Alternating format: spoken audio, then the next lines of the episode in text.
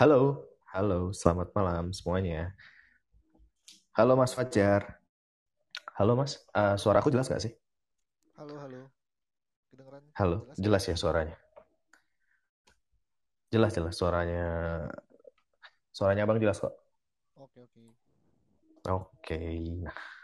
Oke, selamat malam semuanya. Selamat datang di uh, Clubhouse Growth Space edisi 20 Januari 2022. Nah, di sini uh, malam ini kita bakalan ngomongin soal ini nih, tujuan finansial atau rencana finansial. Nah, kita udah lama nih nggak ngomongin soal uh, finance atau nggak ngomongin soal keuangan nih di clubhouse-nya Growth Space yang sebelum-sebelumnya. Dan di sini aku udah kedatangan uh, Bang Fajar Uh, halo, mungkin bisa saya hello dulu Bang Fajar ke teman-teman Growth Spacer dan mungkin salam kenal.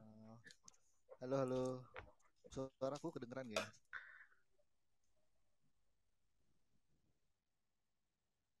Oke, suaraku jelas nggak sih? Jelas, jelas. Oke, okay, siap. Saya kedengeran ya? Kedengeran kok, kedengeran. Oke, selamat Aku, malam. Uh, ya. Assalamualaikum warahmatullahi wabarakatuh. Waalaikumsalam, Bang Fajar. Apa kabar? Baik. Sehat? Sehat. Oke, okay. salam kenal Bang Fajar ya. Uh, terima kasih udah uh, menyempatkan waktu dan join ke Clubhouse Growth Space edisi kali ini nih. Nah, kira-kira mungkin uh, aku juga mau bilang juga buat teman-teman, ini nanti aku juga uh, invite atau ngundang dari uh, Ko Melvin ya. Nah, ini udah dateng. Halo. Halo. Halo, selamat malam Ko Melvin. Malam Mas Ibnu. Malam teman-teman semua. Halo, halo, halo. Oke. Okay.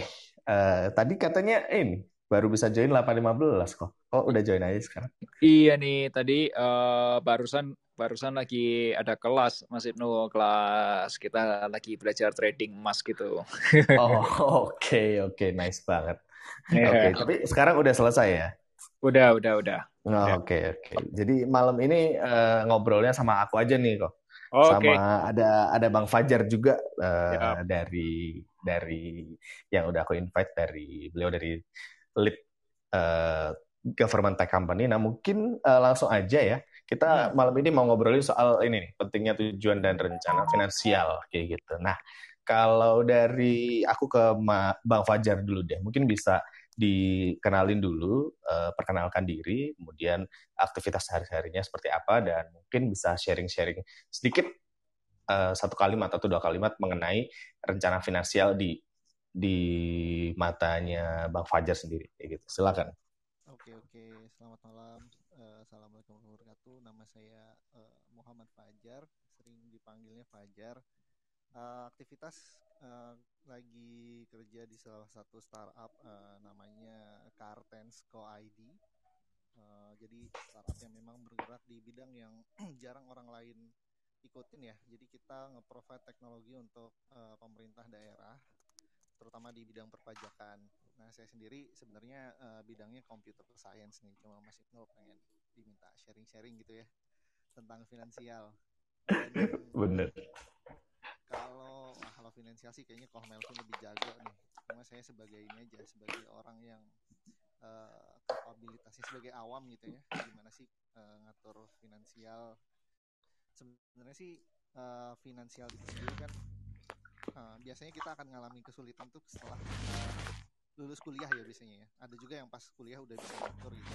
Tapi intinya sih uh, kalau saya pribadi ketika saya ngomongin finansial uh, itu di awal udah udah harus mikirin tujuannya dulu sih dan tujuannya pasti kebaikan entah itu nanti ya kita akan bicara banyak sih entah itu nanti mulai dari menafkahi diri menafkahi keluarga dan seterusnya gitu kali ya uh, dan mungkin nih bisa dibuka dari Komelvin dulu kali kalau saya kan nanti ngasih experience aja kali ya Bang Ibnu.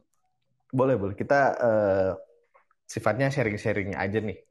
Dan hmm. mungkin mungkin juga buat teman-teman yang mau sharing atau mungkin bertanya karena berhubung di sini ada Om Alvin juga dari Finansialku yang mungkin bisa kira-kira ngasih insight atau ngasih uh, tips-tips nih buat uh, finansialnya teman-teman juga kayak gitu. Oke, okay, thank you banget Bang Fajar. Jadi sekarang ini uh, sebagai ini ya tech lead di Cartens ya. Iya betul. Itu bergerak di bidang um, provider software. Betul, provider software. Hmm, oke oke oke. Dan itu udah berapa lama bang? Kalau ini Kalau udah di sana? sendiri sih sebenarnya kartu saya sendiri udah jalan dari 2011 ya, maturenya 2014 dan saya sendiri join di 2017. Awalnya saya tuh vendornya, vendornya Kartens, cuma karena uh, dikasih kesempatan buat join ya kita uh, ban, apa namanya ikutan dan menarik banget sih karena uh, banyak banget anak muda tuh yang males ngurusin pemerintah ya padahal mestinya justru uh, pemerintah itu mesti profesional kan dan ada stereotip bahwa pemerintah tuh nggak profesional dan seterusnya. Nah di sini Kartens pengen bikin transparansi salah satu chapternya memang di chapter pendapatan daerah dan kita bikin sistem buat mereka bikin apps uh, gimana caranya supaya mereka punya data finansial yang uh, bisa dipertanggungjawabkan lah bahasanya gitu singkatnya sih kayak gitu oke oke berarti memang udah uh, di bidang itu tadi pembuatan software dan juga istilahnya optimasi juga ya untuk uh, government untuk pemerintah supaya mungkin bisa meningkatkan um, apa tadi pendapatan atau penyerapan dan dana finansial untuk uh, pemerintahnya sendiri kayak gitu ya. Iya.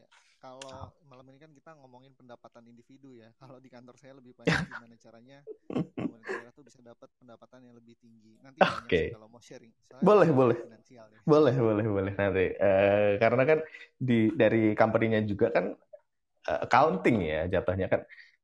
Ya, ya, buat pajak gitu ya. Spesifik perpajakan betul. Oke, okay, oke. Okay. Oke, nanti kita balik lagi ke uh, Bang Fajar. Oke, okay, sekarang aku ke Ko Melvin. Halo Ko, selamat malam. Oke, ya Mas Wisnu. Malam Mas Fajar, selamat kenal. Nah, oke okay, ini akhirnya bisa join lagi ya ke sesi clubhouse-nya di malam ini.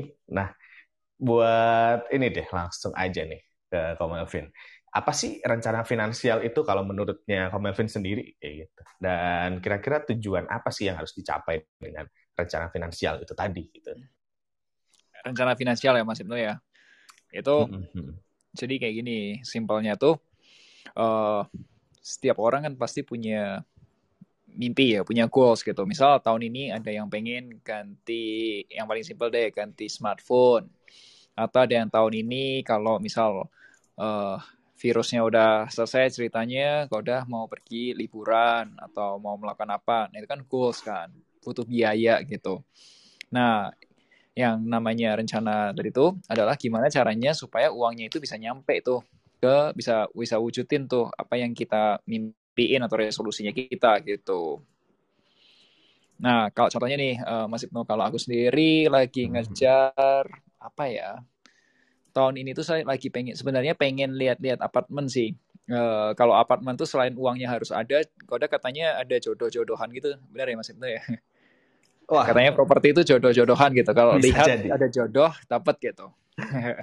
Oke, oke. Okay, Nah, itu nah itu salah satu yang aku lagi lihat-lihat sih karena sejauh ini lihat-lihat di lihat-lihat apa namanya uh, re, uangnya ready tapi rumahnya lihat-lihat lihat-lihat belum belum dapat yang pas nih. Nah, makanya ini lagi pengennya kalau bisa tahun ini bisa ada gitu. Tapi nggak gampang ternyata. Nyari yang pas gitu. Oke, oke. Karena mungkin dari uh, istilahnya kondisi pre, kondisi perekonomian dua tahun kemarin juga lagi lesu juga kali ya. Dan uh, istilahnya dari Komelvin ini kan uh, masih take over, istilahnya masih ngurusin finansialku secara full juga ya, Pak? Masih, masih, masih. Aku okay, masih okay. harian. Makin banyak lagi begitu. bener bener bener bener. Nah kalau dari ini nih dari segi finansialku sendiri nih, nah kira-kira kalau misalnya untuk ngomongin rencana finansial dan juga uh, tujuan lah atau planning kayak gitu. Nah kalau misalnya dari finansial aku sendiri mungkin ada yang bisa ini nggak sih uh, ada yang bisa di sharing nggak sih kalau kira-kira bisa atau mungkin produk yang bisa digunakan atau uh, bisa ngebantu provide apa dulu nih buat nentuin oh. menentuin dulu lah kali ya rencana atau jadi tadi. ya jadi hmm. Mas Ibnu kalau di kita tuh cara kerjanya tuh sebenarnya gini tak ceritain mungkin ya. Boleh uh, boleh misal kita punya goals goalsnya yang paling simpel katakanlah beli laptop gitu mas ya. Mungkin yang biar angkanya nggak gede-gede gitu kan. Beli laptop misal tahun ini.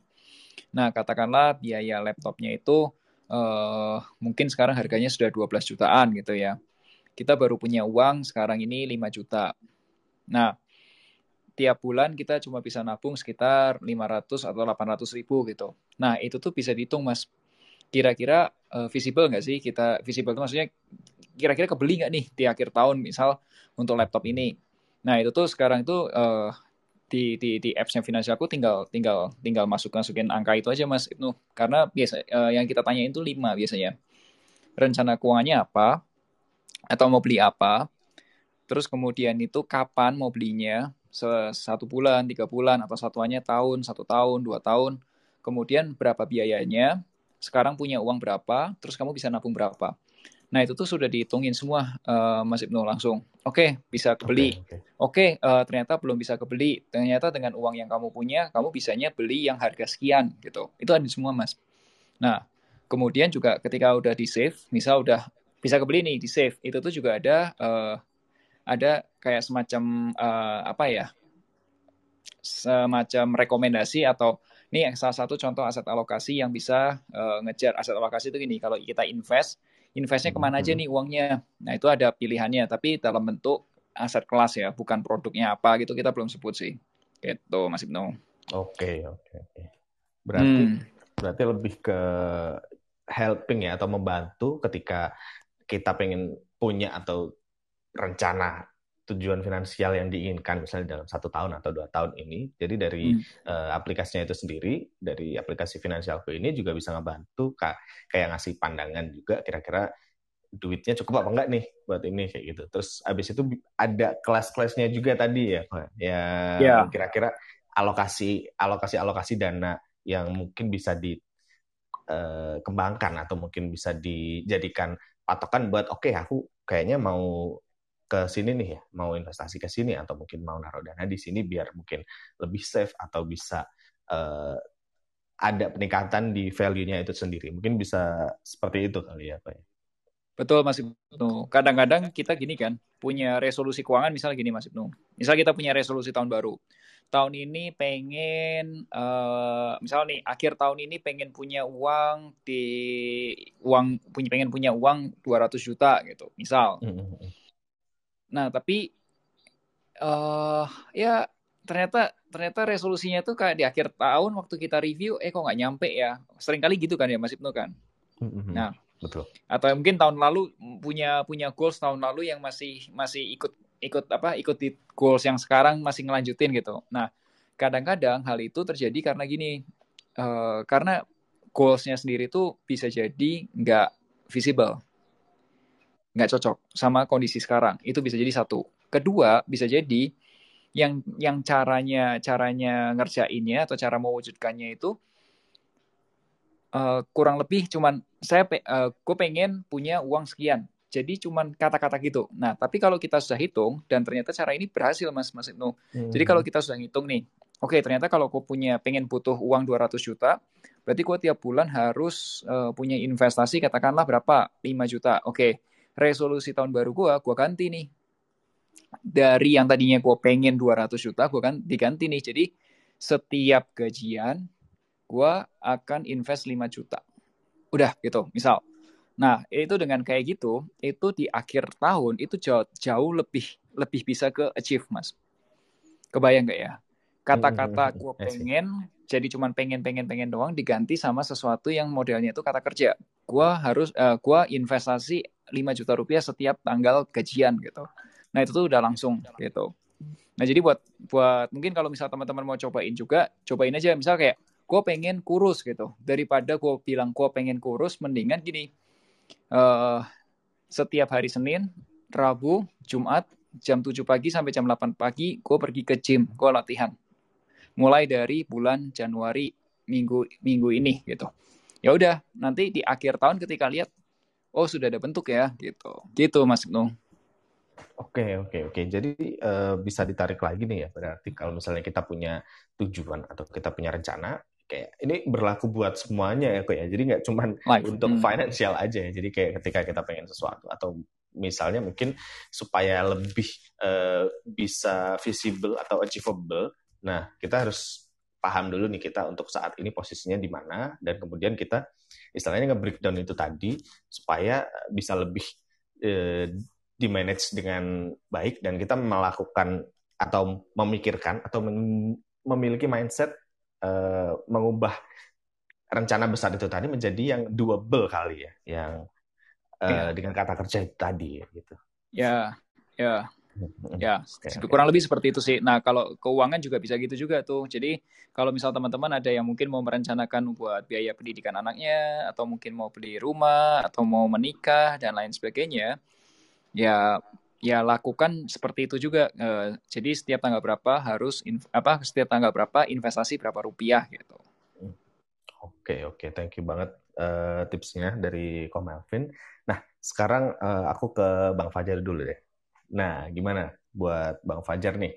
Kalau misalnya ngomongin soal rencana finansial atau tujuan kayak gitu. Nah, kalau misalnya menurut Bang Fajar sendiri, kira-kira eh, dari pandangannya sendiri gimana sih? Oke, sebenarnya dari eh, Bang Melvin ini udah bener banget ya. Eh, dan sebenarnya secara alam bawah sadar, saya nggak di nggak diteoriin tapi melakukan hal itu ya. Jadi memang kalau ketika saya mulai punya penghasilan, eh, itu di ketika jadi asdos ya ketika jadi asisten dosen masih kuliah saat itu ya tahun saya kuliah tahun 2007 lah 2008 udah bisa jadi asdos. Memang itu udah mulai setiap kali ada uh, uang masuk ya biasanya saya catat. Dulu sih nyatetnya masih nyatet doang. Terus uh, udah mulai dialokasiin lah budgeting lah bahasa kerennya budgeting. Uh, terus dari budget itu ya mesti mesti disiplin benar-benar disiplin uh, dipakai buat apanya karena biasanya kalau uh, beda-beda sih kasus tiap-tiap orang ya. Ada yang waktu kuliah dia udah harus mandiri ada yang udah waktu kuliah masih terima duit dari ortu dan seterusnya. Uh, dan bahkan di kuliah itu udah proyekan juga. Waktu itu jadi uh, dari mulai jadi web developer terus jadi konsultan uh, psikolog buat pakai aplikasi psikologi banyak banget deh. Sebenarnya nggak banyak tapi tapi menyibukkan lah Nah, kayak gitu-gitu juga udah dilakuin. Dan dulu bahkan itu zamannya Kaskus ya. Nggak tahu nih teman-teman generasi yang tahu Kaskus apa enggak nih. Kalau sekarang stok okay. lapak dan seterusnya ya. Ini nggak apa-apa yang nyebut merek ya. Aplikasi boleh, boleh. kayak finansialku belum ada zaman dulu. nggak ada. harus ngatur sendiri. Ngatur sendiri. Dan memang dulu juga belum kepikiran tuh. Kalau sekarang kan banyak aplikasi yang uh, mempermudah kita daftar untuk uh, invest ya. Baik itu cryptocurrency, walau uh, terus saham di bursa efek dan seterusnya dulu nggak ada jadi benar-benar uh, ya udah kita uh, dulu saya ingat banget uh, sebenarnya sih saya waktu itu punya dreams yang paling pertama adalah punya handphone uh, Samsung Galaxy ya, yaitu Android pertama. Ini nggak apa-apa ya nyebut merek ya. Gak apa-apa, gak apa-apa. itu pada saat okay. kuliah dan uh, lucunya ya itu tercapainya bu justru bukan dari hal-hal yang saya lakukan usaha-usaha saya, tapi ada satu hal acara yang saya datengin Uh, terus saya dapat door prize dan door prize-nya BlackBerry. itu saya jual di Kaskus buat dapetin si Samsung Galaxy. Okay. Itu sangat-sangat out of the box. Uh, artinya uh, kalau saya sih punya pengalaman finansialnya agak-agak agak uh, jadi gini, ketika kita punya tujuan gitu ya, uh, biasanya kita punya rencana, kita udah berusaha untuk memenuhi gitu ya, tapi terkadang uh, itu kan nggak terpenuhi ya. Nah, terkadang justru hal-hal yang kecil dan kita anggap sepele itu membantu mewujudkan itu. Ini ini mungkin agak out of the box. Salah satunya ya dengan mengalokasikan dana buat charity ya, buat sedekah gitu ya. Dan eh, hal-hal seperti itu yang nanti akan saya sharing lagi untuk tujuan saya yang lebih besar lagi. Itu bisa mendatangkan hal-hal yang nggak kita pernah uh, apa namanya uh, apa ya menduga gitu ya. Tahu-tahu dapat gitu.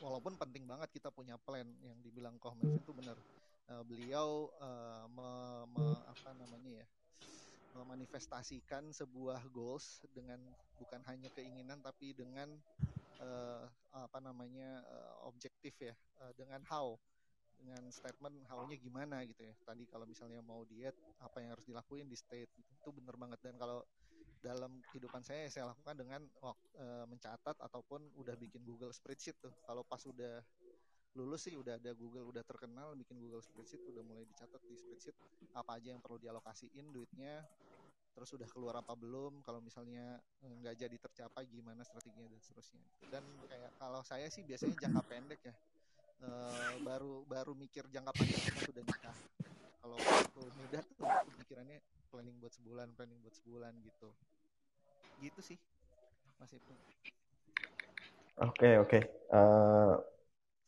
thank you banget Bang Fajar atas sharingnya. Jadi ada beberapa poin ya yang yang udah berhasil aku text notes di sini. Jadi kayak uh, ketika mungkin sepele tapi ada beberapa orang kali ya yang mungkin nggak menjalankan kayak misalnya alokasi budget secara detail itu tadi, kemudian disiplin. Nah ini yang uh, kata disiplin ini yang mungkin rada sulit juga dilakukan bagi sebagian orang kayak gitu. Dan tadi juga uh, faktor uh, charity dan juga ketika um, mungkin memiliki tujuan atau bigger picture atau goal besar dan itu bakalan ada faktor-faktor eksternal lain yang mungkin bisa ngebantu dari uh, tercapainya tujuan itu ya. Contohnya kayak charity itu tadi. Selain juga pentingnya memiliki tujuan atau rencana finansial sendiri. Oke, okay. uh, eh, mungkin Bang Fajar uh, suaranya mungkin bisa di agak diperbesar kali ya. Teman-teman. Uh, segini jelas gak? Jelas sih, mungkin agak keras dikit kali ya. Oke, okay, oke. Okay. Uh, oke. Okay. Nah, segini nih, nih mantap. Gini ya. Oke, oke. Nah, ini lanjut ke Komelvin nih. Nah, tadi dari Bang Fajar udah sharing nih kok soal charity atau soal uh, mungkin sedekah kayak gitu. Nah, kalau misalnya dari Komelvin sendiri ada ini nggak sih kayak pengalaman yang menarik soal the power of sedekah atau charity itu sendiri kayak gitu? Oh, ada banget, Mas. Uh, kalau aku percaya gini ya, Mas ya. Uh, kalau aku mempercaya ini tapi bisa jadi orang lain orang lain nggak setuju pun nggak apa-apa gitu tapi kalau aku percayanya okay, okay. Uh, kalau kita bersedekah itu kita merasa kita jadi apa ya saluran berkat gitu kayak apa ya kalau misal berkat kalau misal kita dikasih titipan sama yang kuasa kemudian kita menyalurkan ke yang lain ya itu tuh satu yang jelas kita jadi manusia yang lebih bermanfaat kedua kita sendiri itu bisa lebih bahagia. Nah, maksudnya kita lebih bahagia itu karena apa? Karena kita ketika kita memberi itu, kita merasa kayak, wah, gua happy nih bisa uh, beri orang lain gitu. Memberi itu bukan, menurutku ya, bukan berarti harus kayak, oh harus ngasih orang itu harus uh, gede gitu, harus dipamerin gitu. Nggak, nggak perlu seperti itu sih. Sesimpel kayak uh, mungkin ya uh, Mas Ibnu kalau pernah lihat atau mungkin teman-teman di sini ada yang punya ART gitu kita lagi pesan bakso gitu ya udah beliin kalau udah kita lihat ada misal di kantor kita ada uh, Pak Satpam gitu kalau udah uh, kita bawa nasi kuning sarapan ya udah sesimpel itu aja kalau udah kalau udah tiap tiap minggu misal katakanlah kalau mungkin yang beragama Islam tuh ada yang namanya Jumat sedekah gitu ya atau mungkin Jumat berbagi gitu ya sesimpel itu aja lakuin aja dan Mas Ibnu, uh, ternyata ketika ketika kita lebih bahagia,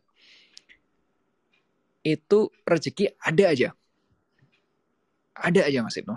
Nggak, hmm. nggak, nggak stop gitu. Nggak ada stop. Jadi kayak, uh, ini tuh cara mindset ini tuh dirubah banget. Ketika dirubah banget, dijalanin banget itu, oh tiba-tiba kemarin ruwet nih, uh, ada tender, ruwet banget. Nggak, nggak, nggak, nggak, nggak, nggak soft-soft gitu.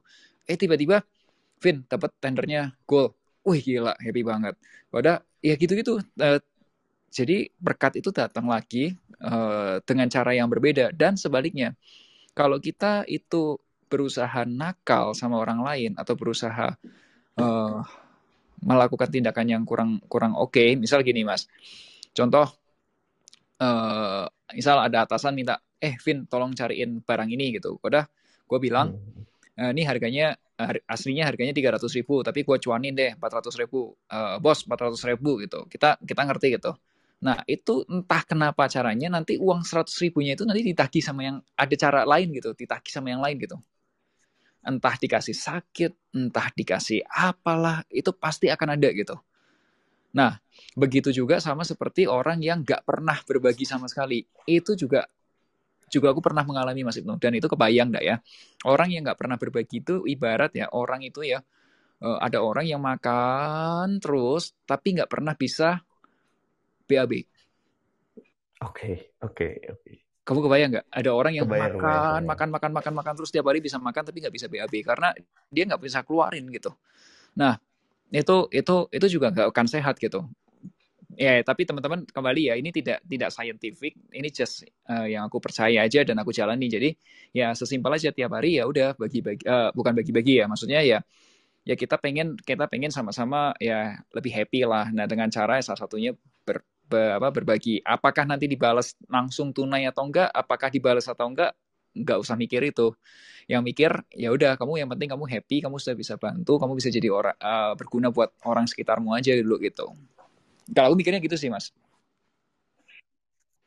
Oke, okay, oke. Okay. Uh, nice banget dari Ko Melvin atas sharingnya. Nah, ini uh, menarik nih, di mana ketika kita melakukan sedekah itu kita kan memberi ya, dan dengan kita memberi itu kayak ibarat ibaratnya kita merasa lebih happy karena kita bisa berbagi. Nah, itu tadi salah satu kalimat yang menarik sih. Mungkin nggak nggak tanpa disadari ya, ketika kita memberikan sesuatu atau kita ketika kita uh, istilahnya menyedekahkan sesuatu, secara tidak sadar hal itu bisa uh, membuat alam bawah sadar kita happy dan membersihkan hati ya.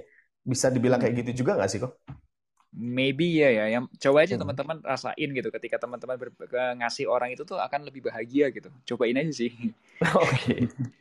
Oke, okay, berarti dari secara personal ya dari Komalvin ini sendiri memandang uh, bahwa charity itu menjadi salah satu bentuk uh, salah satu bentuk apa ya bisa dibilang uh, untuk faktor X itu tadi ya faktor eksternal yang mungkin bisa membantu selain dari happy selain juga uh, ngebantu bisa dibilang ngebantu tujuan juga nggak sih membantu rencana kita karena dengan kita happy ketika kita menjalani sesuatu itu kita bakal bisa lebih produktif juga kali ya Betul, betul. Tentunya kalau teman-teman lagi moodnya lagi happy, mau kerja kan semangat kan. Oh, Oke, okay. iya benar benar benar. Oke, okay. jadi bisa nyambung ke situ juga. Nah, kalau dari Bang Fajar sendiri gimana nih Bang uh, soal uh, charity itu sendiri? Nah, secara lebih deep lagi mengenai mungkin ada pengalaman personal atau mungkin dari uh, pekerjaan yang sedang dilakukan sekarang ya. Ya, sebenarnya ya banyak, banyak banget dan benar sih salah satu ya memang secara sains nggak saintifik tapi ada aja orang yang uh, bikin paper tentang hal itu dan bener banget korelasinya itu kebahagiaan sama produktivitas ya. Uh, ini suara saya cukup kencengan ya, maksudnya volumenya cukup keras. Aman, aman, aman. Oke, okay. dan uh, sebenarnya um, usaha-usaha rencana finansial tuh harus uh, dan itu kan sebenarnya kita ngebuka peluang rezeki kita ya, misalnya kita invest di mana, kita beli aset apa, itu itu harus. Dan itu akan memperbesar peluang kita dapat uh, bahasanya Bang Melvin berkah gitu ya berkah dari rezeki yang kita sisihkan.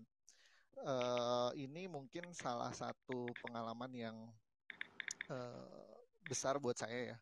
Jadi memang salah satu uh, biasanya kalau anak laki gitu ya udah lulus kuliah pasti dia udah mulai planning buat uh, nikah lah. Dia mau nikah di tahun tertentu gitulah dan uh, uh, pasti planning ke arah itu ada. Nah, suatu ketika saya dan uh, seorang rekan gitu ya lagi bikin acara charity, acaranya sebenarnya training ya, training uh, buat uh, kita aktif di salah satu ikatan alumni SMA lah. Di salah satu kota. Kita bikin pelatihan buat mereka tuh uh, menghadapi kehidupan pasca sekolah. Jadi dikenalin sama kehidupan pasca sekolah tuh gimana, memastikan mereka punya jurusan yang tepat, memastikan uh, mereka punya tujuan yang tepat dan itu kita benar-benar uh, ngadain acara tuh dari kantong sendiri ya dari kantong sendiri dan uh, selesai acara uh, teman-teman saya nanya uh, duit lo mau di ini nggak dibalikin gitu atau di reimburse lah bahasanya. Uh, ah nggak usah lah buat ini aja niatin aja buat ibadah gitu buat sedekah gitu ya. Terus temen gue bilang eh teman saya bilang memang lo gak mau nikah? gitu ya. Ah biar aja nanti Tuhan yang ngatur gitu ya. Itu itu terjadi di tahun 2010 ya. Uh, dan uh, berjalan waktu ini ya dan memang merencanakan pernikahan tuh bukan hal yang mudah apalagi buat uh, uh, orang pada umumnya gitu ya. Ternyata di tahun uh, di tahun 2014 jadi saya sempat saya sempat ikut uh, Yayasan Indonesia Mengajar di tahun 2013 ikut ngajar di salah satu uh, dusun di desa di uh, di Kabupaten Majene. Uh, satu tahun ngabdi di sana pulang-pulang tuh saya memang ada uh, sakit lah sakit yang memang secara finansial itu menghabiskan uh, dana yang sebenarnya udah saya tabung gitu ya. Uh, udah saya tabung uh, dan akhirnya benar-benar dari nol lagi tuh. Dari nol lagi uh, tapi kemudian uh, saya ini dipertemukan gitu ya. Ini ini lagi-lagi itu kita punya rencana Tuhan punya rencana gitu ya. Kita boleh kecewa nggak tercapai tapi saya dipertemukan sama uh, yang sekarang jadi istri saya jodoh saya dan uh, wah sebenarnya waktu itu sih kalau kalau yang muslim kan biasanya istiqoroh ya ketika milih jodoh gitu ya. Uh, terus ya udah uh, saya minta sama Tuhan kalau memang ini jalannya dipermudah tolong dipermudah. Dan benar ternyata uh, dengan uh, satu kali sebenarnya orangnya saya udah kenal lama uh, nanti bisa dicerita di yang session lain atau kalau, kalau memang butuh. Uh, dengan satu kali saya ketemu sama orang tuanya pas dia lagi jadi wisuda gitu ya uh, terus uh, sebenarnya saya dalam kondisi ini nih lagi jatuh banget. Pertama waktu itu kerjanya proyekan karena belum dapat uh, kantor. Ya ada kantor kantornya teman lah kita sama-sama bikin software house.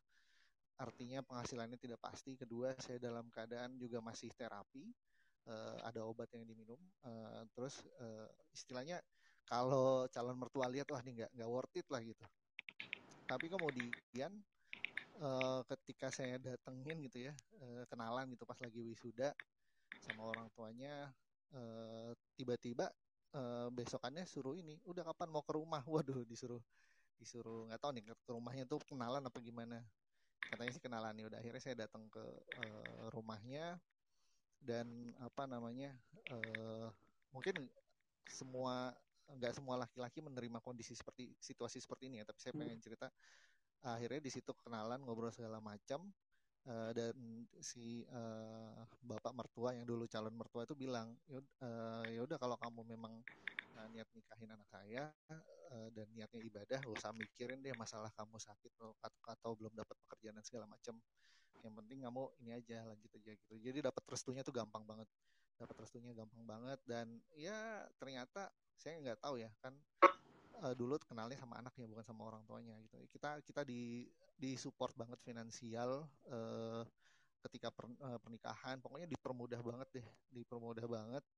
Ya mungkin kalau ada laki-laki yang harga dirinya tinggi, yang merasa waduh gue di, di disponsorin nih sama mertua, tapi pada saat itu itu sebuah keluar biasaan buat saya uh, karena dari saya enam bersaudara tiga orang laki-laki cuma anak laki satu-satunya yang uh, nikahnya di gedung gitu ya masya Allah ya saya doang gitu. Dan itu nggak akan mungkin terjadi kalau misalnya mertua nggak sponsorin gitu. Luar biasa sih. Gitu. Dan itu ya itu kita punya rencana kita punya planning finansial uh, tapi bisa aja crash bisa aja berhasil gitu ya. Itu terjadi.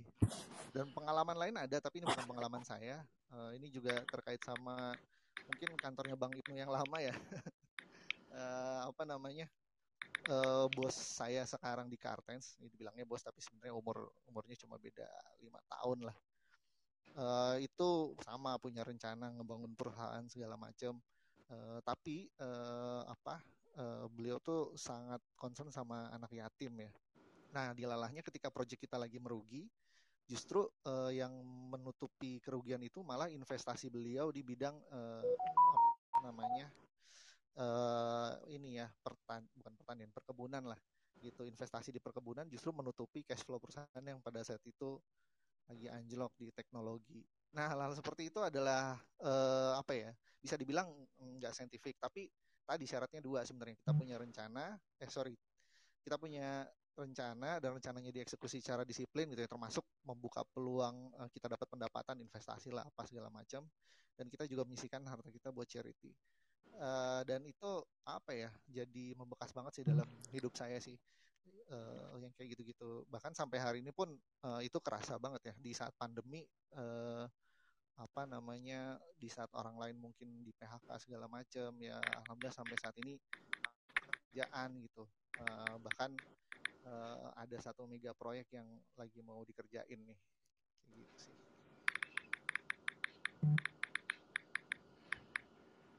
Gitu Bang Ibnu.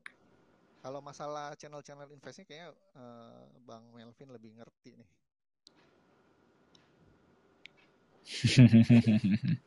Mantap ceritanya. Ya. Eh, Mas Ibnu kayaknya kamu ke ini deh, Mas. Masih ke mute ya, Mas. Astaga. Oke, okay, oke. Okay. Sorry, sorry. Oke, oke, oke. Uh, thank you banget Bang Fajar uh, atas ceritanya. Jadi kayak um, tadi menarik sih ketika uh, sudah punya planning beberapa planning nih kita kita udah punya uh, rencana pengen ini pengen itu tapi ternyata di tengah jalan uh, dilalah lagi ya ada sesuatu yang mungkin bisa menghal bisa dibilang halangan atau mungkin ya sekedar ujian kali ya. Tapi ternyata ketika kita sudah menanamkan, bisa jadi menanamkan di masa lalu kebaikan-kebaikan dan itu nanti uh, mungkin nggak sekarang atau mungkin nggak dalam waktu dekat, tapi bisa jadi hal itu paid off kali ya, Bang Fajar bilang ya. Kayak oke okay, ternyata berbalas juga nih kebaikan-kebaikan yang kita tanamkan. Gitu dan padahal, padahal uh, setengah bercanda tuh ya udah biar Tuhan yang ngurus gitu gue mau nikah gitu Oke oke oke. Jadi kayak di company juga, istilahnya di big uh, company juga ketika sudah menanamkan kebaikan-kebaikan kayak mungkin uh, berinvestasi di beberapa tempat ya mungkin ya udahlah nggak nggak nggak nggak expect bakal uh, return ke, yang gede kayak gitu-gitu. Ternyata malah bisa jadi savior atau penyelamat kayak gitu. Menarik sekali. Nah, uh, ini aku ke Komelvin lagi nih. Hmm. Ketika tadi kita udah denger nih kan ceritanya dari Bang Fajar. Nah, kalau misalnya nih, kalau misalnya kita ada kegagalan, ada uh, yang unexpected lah ketika kita punya rencana tapi rencananya itu gagal. Nah, kira-kira dari uh, Komelvin sendiri apa sih yang dilakukan gitu biar untuk selain menyikapi uh, kita biar biar bisa juga nih uh, mungkin next time-nya biar nggak kejadian seperti itu kayak gitu. Hmm. Yang dilakukan ketika tidak sesuai dengan rencana itu tadi sih.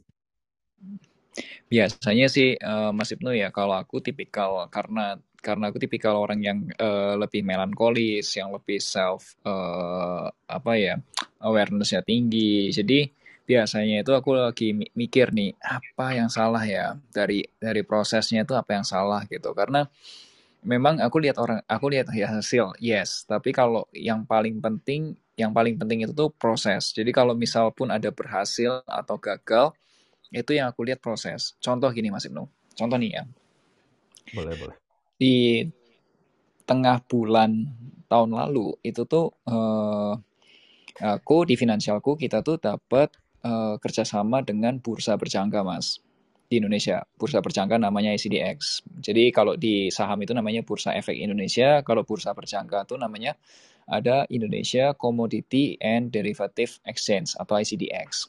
Nah, nah salah satu kegiatannya itu adalah belajar trading. Dan yang ngajarin kita itu adalah uh, seorang traders yang pengalamannya itu sudah lebih dari 20 tahun, Mas. Nah, nah waktu itu aku coba. Aku coba sendiri. Aku pengen tahu. Dan aku benar-benar orang yang nggak ngerti trading. Maksudnya tuh gini.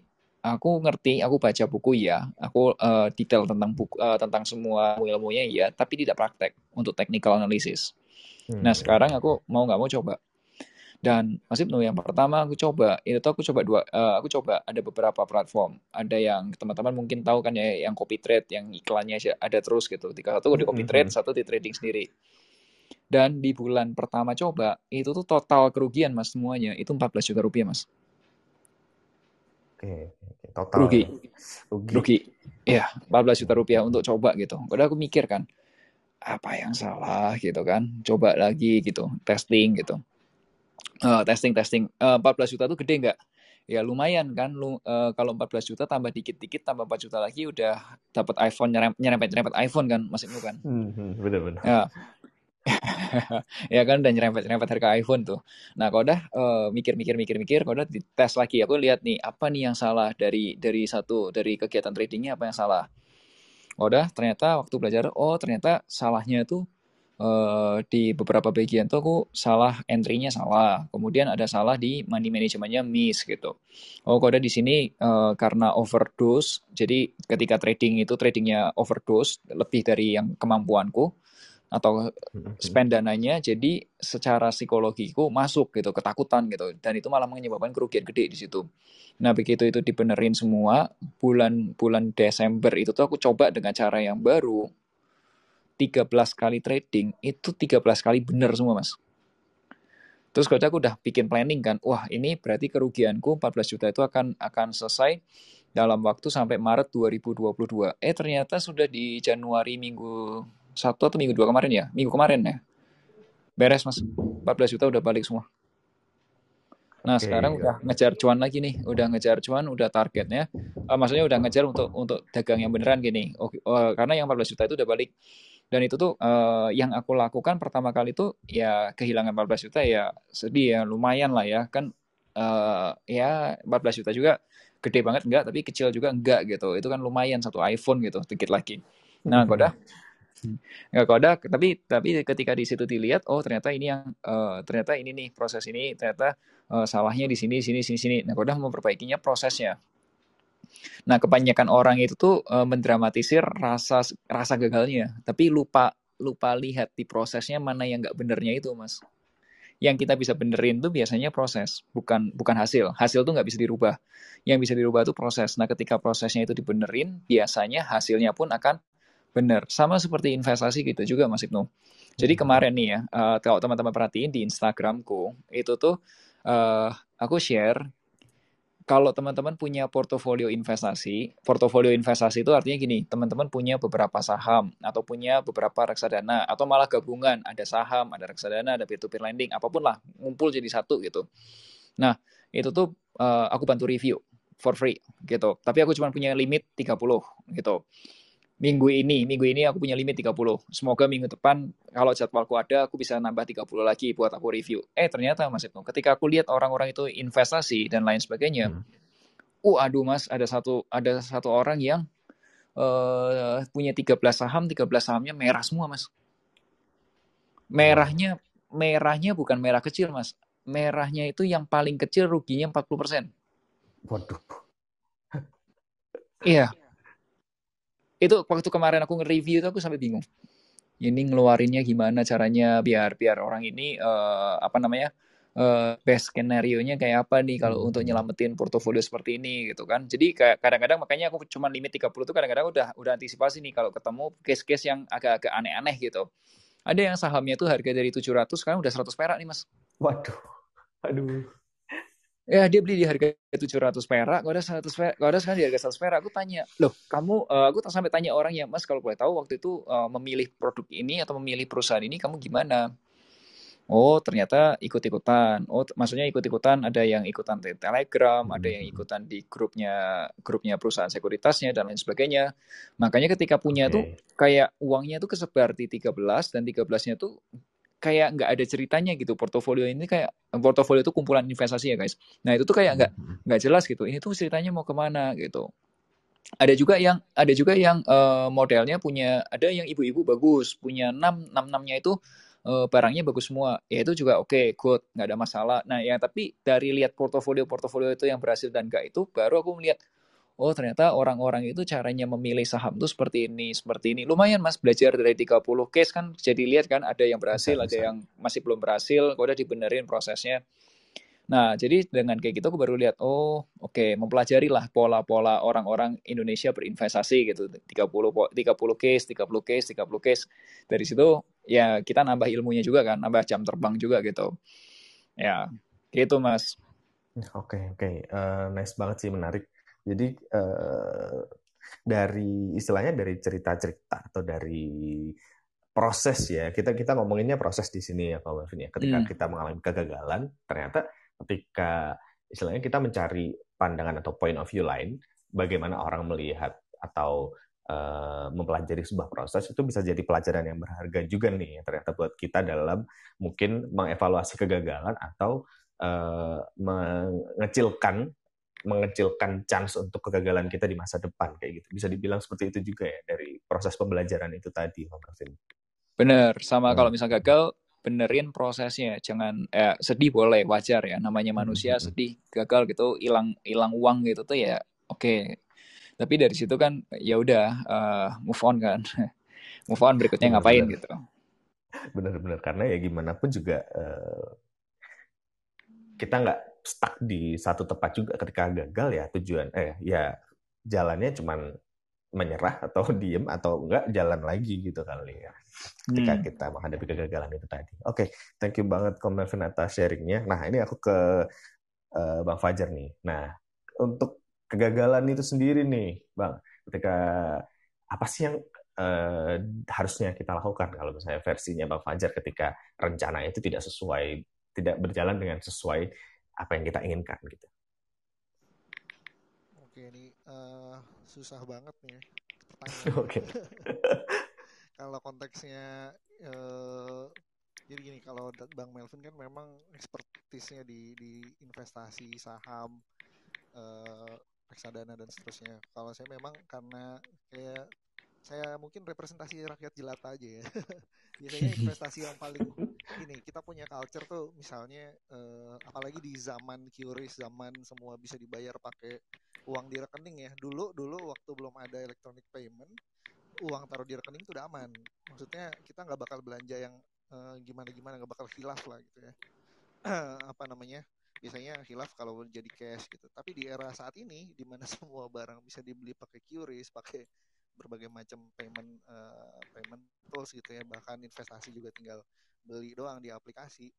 Kita harus benar disiplin uh, misalnya dalam hal uh, menabung ya. Pernah jadi saya juga pernah gagal bahkan ini PR-nya adalah ketika mau uh, masukin anak pertama ke TK nih. Kan itu salah satu financial planning juga tuh, financial objective. Ini anak siap-siap besok masuk TK dan TK-nya harus yang ya kalau TK negeri saya saya nggak tahu deh tapi pengennya TK-nya yang swasta gitulah uh, dan saya juga termasuk yang punya objektif ya anak-anak sampai umurnya mature akan terus di swasta. Misalnya mungkin sampai SMA baru nyobain negeri nggak masalah lah. Nah uh, waktu itu saya juga sempat uh, gagal nabung ya karena ada pandemi ya. Pandemi itu bikin financial uh, planning berantakan sejujurnya. Karena kita di situ kalau pas sakit ya harus uh, apa namanya ya pasti beli obat terus kemudian uh, ada swab yang di cover sama swab yang tidak di cover oleh kantor gitu.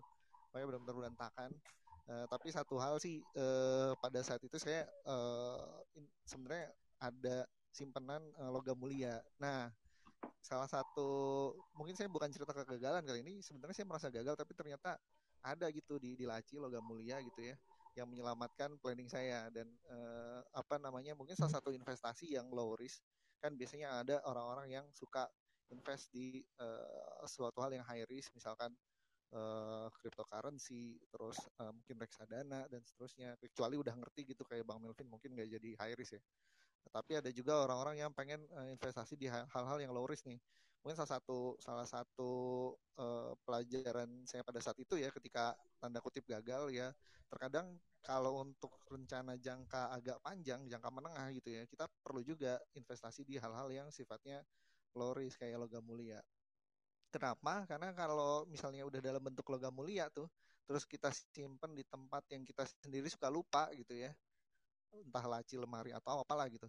Itu biasanya jadi penyelamat juga ketika gagal ya. Hikmahnya sih ketika saya gagal itu ya tadi kadang kita juga butuh invest di hal-hal yang uh, uh, secara apa namanya ya nggak nggak liquid gitu ya suatu hal yang aset yang nggak liquid gitu ya mungkin bisa juga ke yang lain kalau memang secara uh, aset yang low risk itu kan sebenarnya kalau yang saya pahami sebagai orang awam ya banyak ya nggak cuma logam mulia kalau misalnya kuat beli tanah ya beli tanah gitu ya artinya secara harga tuh nggak akan nggak akan jatuh kecuali ada suatu bencana alam yang luar biasa lah gitu itu sih uh, mungkin mengantisipasi kegagalan juga harus dengan plan-plan yang uh, ada plan B-nya lah katakanlah seperti itu. Ya memang saya ngerencanain nabung atau mungkin invest di tempat lain yang lebih liquid gitu ya. Tapi ternyata yang menyelamatkan saya justru aset-aset yang uh, sifatnya klasikal atau ya biasa banget gitu, beli emas simpan di lemari selesai gitu. Gitu sih Bang itu. Oke oke oke menarik sih dari ceritanya Bang Fajar. Jadi kayak mungkin uh, jadi ini juga ya pengingat juga ya bahwa ketika kita punya rencana atau kita sedang menjalankan uh, sekarang ini. Uh, jadi kayak jangan lupa juga buat um, expect expect the worst kali ya. Iya. Jangan lupa kita meng, memberikan uh, pandangan atau memiliki pandangan bahwa sesuatu yang buruk ini kayak pasti akan terjadi. Jadi kita mau nggak mau itu harus siap-siap. Dan mungkin tujuannya dana darurat kan juga seperti itu juga kan ya. Betul, betul. Oke, okay, thank you banget, uh, Bang. Jangan jangan bentuk uang ya, karena hmm, oke. Okay, habis juga tuh dengan culture uh, kita zaman sekarang ya. Oke, okay, oke, okay, okay. Jadi jadi pandangan juga ketika uh, menyikapi juga ya dana darurat, mungkin bisa lebih lebih disesuaikan juga dengan diri kita sendiri. Istilahnya kita mengenal diri sendiri bahwa oke okay, ternyata sifat kita yang mungkin nggak bisa pegang uang banyak nih katakanlah harus spending spending spending kayak gitu macam-macam itu tadi. Oke okay, oke okay, thank you banget Pak Fajar. Nah uh, oke okay. sekarang ini ke Komelvin lagi deh. Nah ini kan udah ngomongin dana darurat dan segala macam nih kok yang tadi uh, kira-kira merencanakan yang terburuk. Nah, kira-kira uh, untuk ini, ini kan banyak juga nih teman-teman mungkin yang ada di generasi sandwich atau mungkin uh, masih tetap ngecover banyak selain dari keluarganya, mungkin adiknya, mungkin uh, istri atau suaminya dan keluarga inti kayak gitu. Nah, kira-kira ada ini nggak sih kok uh, buat generasi sandwich ini? Kira-kira what should uh, we do gitu buat um, getting our finance better kali ya. kalau sandwich destination itu agak panjang sih uh, Mas Ibnu. Kalau aku pernah nyelesain tuh sebenarnya uh, apa ya protokolnya, istilahnya protokolnya itu agak panjang. Contoh nih yang pertama okay. nih. Yang pertama itu yang aku sarankan adalah komunikasi, ngobrol dulu sama anggota keluarga. Kasih tahu aja. Kalau misal, uh, oke okay, ini tuh uh, pengeluaran kita tuh sekian, pemasukan yang bisa uh, pemasukan pemasukan uh, kitanya tuh berapa. Ini pengeluaran pengeluaran keluarga katakanlah uh, semua total 8 juta, pemasukan 10 juta. Nah, kau udah tinggal sisanya tuh 2 juta nih. Nah, kau udah bilang sama keluarga, jujur aja, kalau 2 juta itu sebenarnya sebenarnya nggak cukup buat buat aku punya goals, punya mau mau mau nikah, mau punya keluarga nggak cukup. Nah, bisa nggak turunin pengeluarannya atau tambah pemasukannya? Itu nomor satu. Nah, yang nomor dua, kemudian yang nomor dua itu mulai uh, mulai dari dari kitanya sendiri, coba mulai uh, nambah penghasilan. Nambah penghasilan hmm. itu kalau misal dalam case-case tertentu itu memang harusnya uh, yang bisa dilakukan adalah nambah kerjaan yang nukerin waktu. Contoh, misal nih income-nya 5 juta, kalau sudah untuk biayain keluarganya 4 juta, berarti kan cuma sisa habis 1 juta gitu. Nah itu kalau langsung invest ya nggak bisa, nggak cukup uangnya, nggak akan lari ke mana-mana. Ya kalau kayak gitu, mendingan punya kerjaan sampingan lah. Kalau yang kata kalau kata Bang John itu ada side jobs lah, misal kayak jadi agent property atau jadi agent insurance atau mungkin juga reseller atau dropship atau mau jadi trader atau apa pun lah. Pokoknya nukerin waktu, tenaga, pikiran, dapat uang gitu.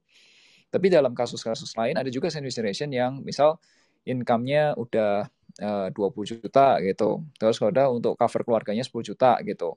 Nah, dia punya spare uang yang agak cukup banyak gitu. Nah, itu dia bisa nambah penghasilan lewat investment. Mau investasi di saham, reksadana, atau mungkin yang model kayak peer-to-peer lending gitu. Yang tiap, kalau peer-to-peer lending kan tiap tahunnya uh, bisa, atau tiap periode tertentu dapat penghasilan langsung. Intinya nambah penghasilan. Itu yang kedua. Nah, yang ketiga, saranku adalah beli uh, saranku adalah punya punya dana darurat. Nah, dana daruratnya itu tadi benar banget tuh. Jangan jangan semuanya apa dana darurat itu jangan semuanya tabungan juga karena kadang-kadang kita ya kalau ada uang di uh, tabungan tuh bisa gampang kepake gitu kan. Nah, hmm. saranku ada sebagian yang benar juga di logam mulia. Karena aku juga make logam mulia. Kemudian ada juga di tempatnya uh, reksadana pasar uang itu aku juga ada. Jadi selain di tabungan, aku ada di reksadana pasar uang, ada juga di uh, emas.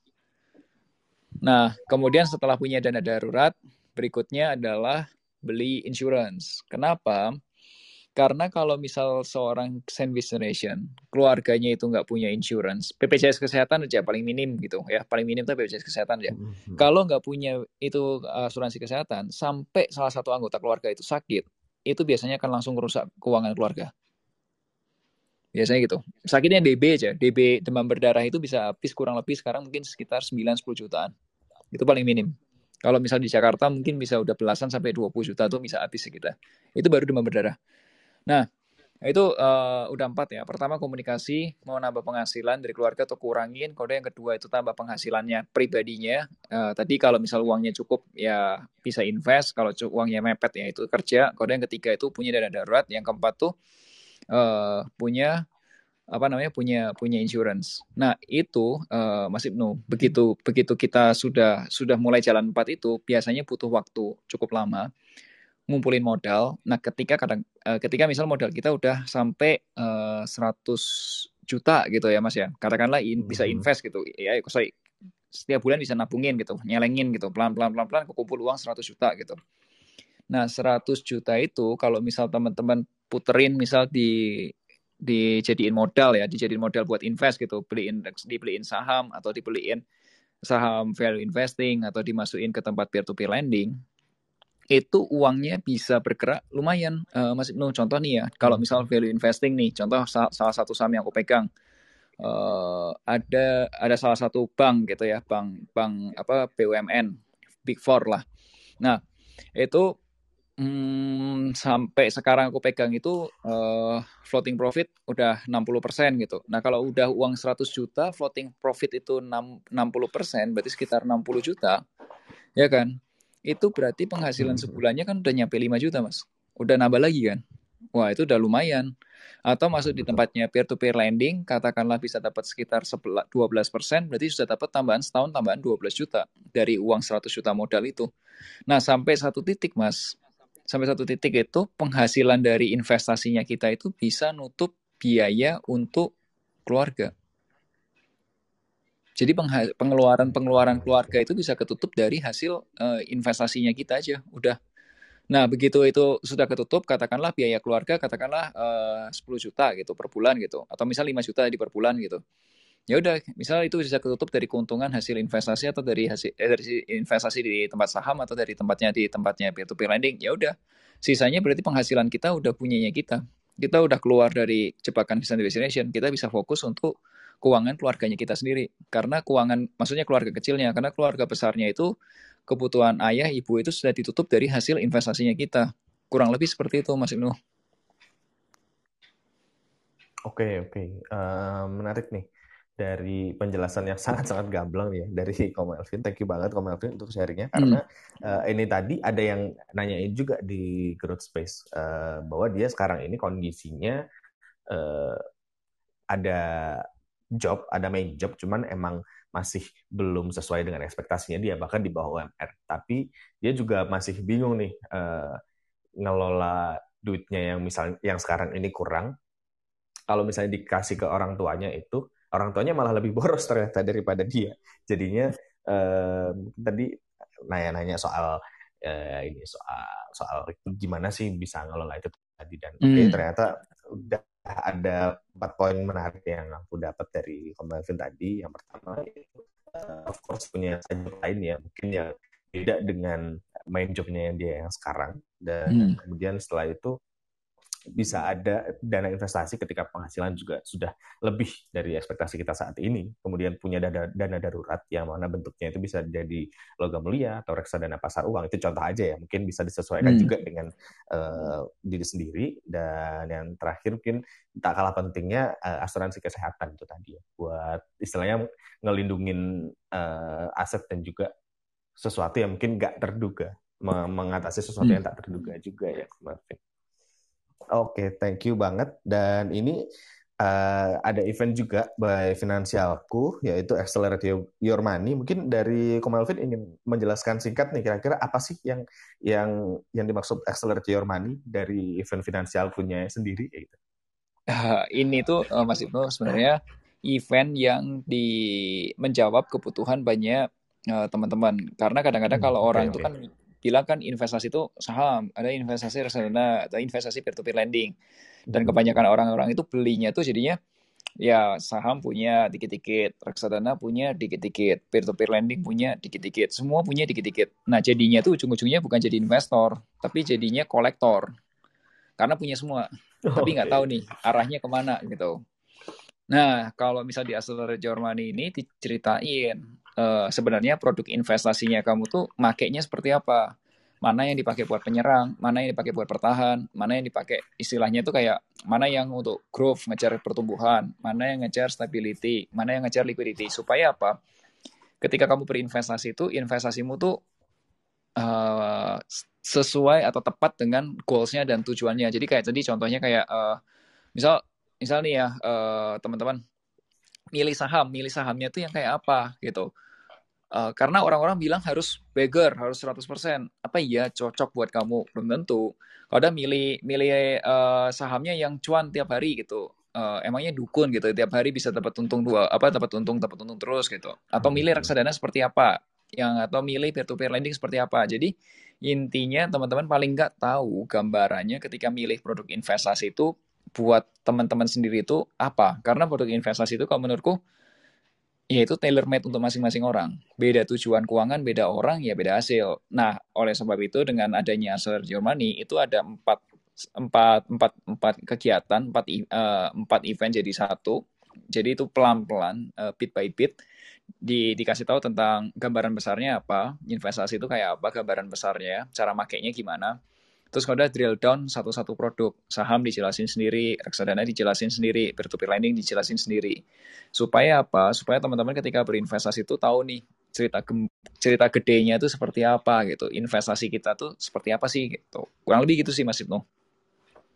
Oke, oke. Oke banget. Nah, ini buat teman-teman juga ya yang kira-kira pengen uh, lebih bisa ada pandangan ya buat istilahnya uangnya nanti diinvestasikan ke mana dan mungkin uh, tujuan dari uh, berinvestasinya itu tadi dan juga penjelasan-penjelasan mengenai instrumen-instrumen yang lain kira-kira yang bisa digunakan untuk attack dan juga defend dari aset atau keuangan kita sendiri ya. Bisa langsung join ke event webinarnya finansialku yaitu Accelerate Your Money uh, linknya udah aku sematkan di atas atau mungkin bisa langsung cek ke Instagramnya Finansialku juga ya kayak ya. bisa dicek di situ dan kalau untuk pendaftarnya bisa langsung ke sana juga ya.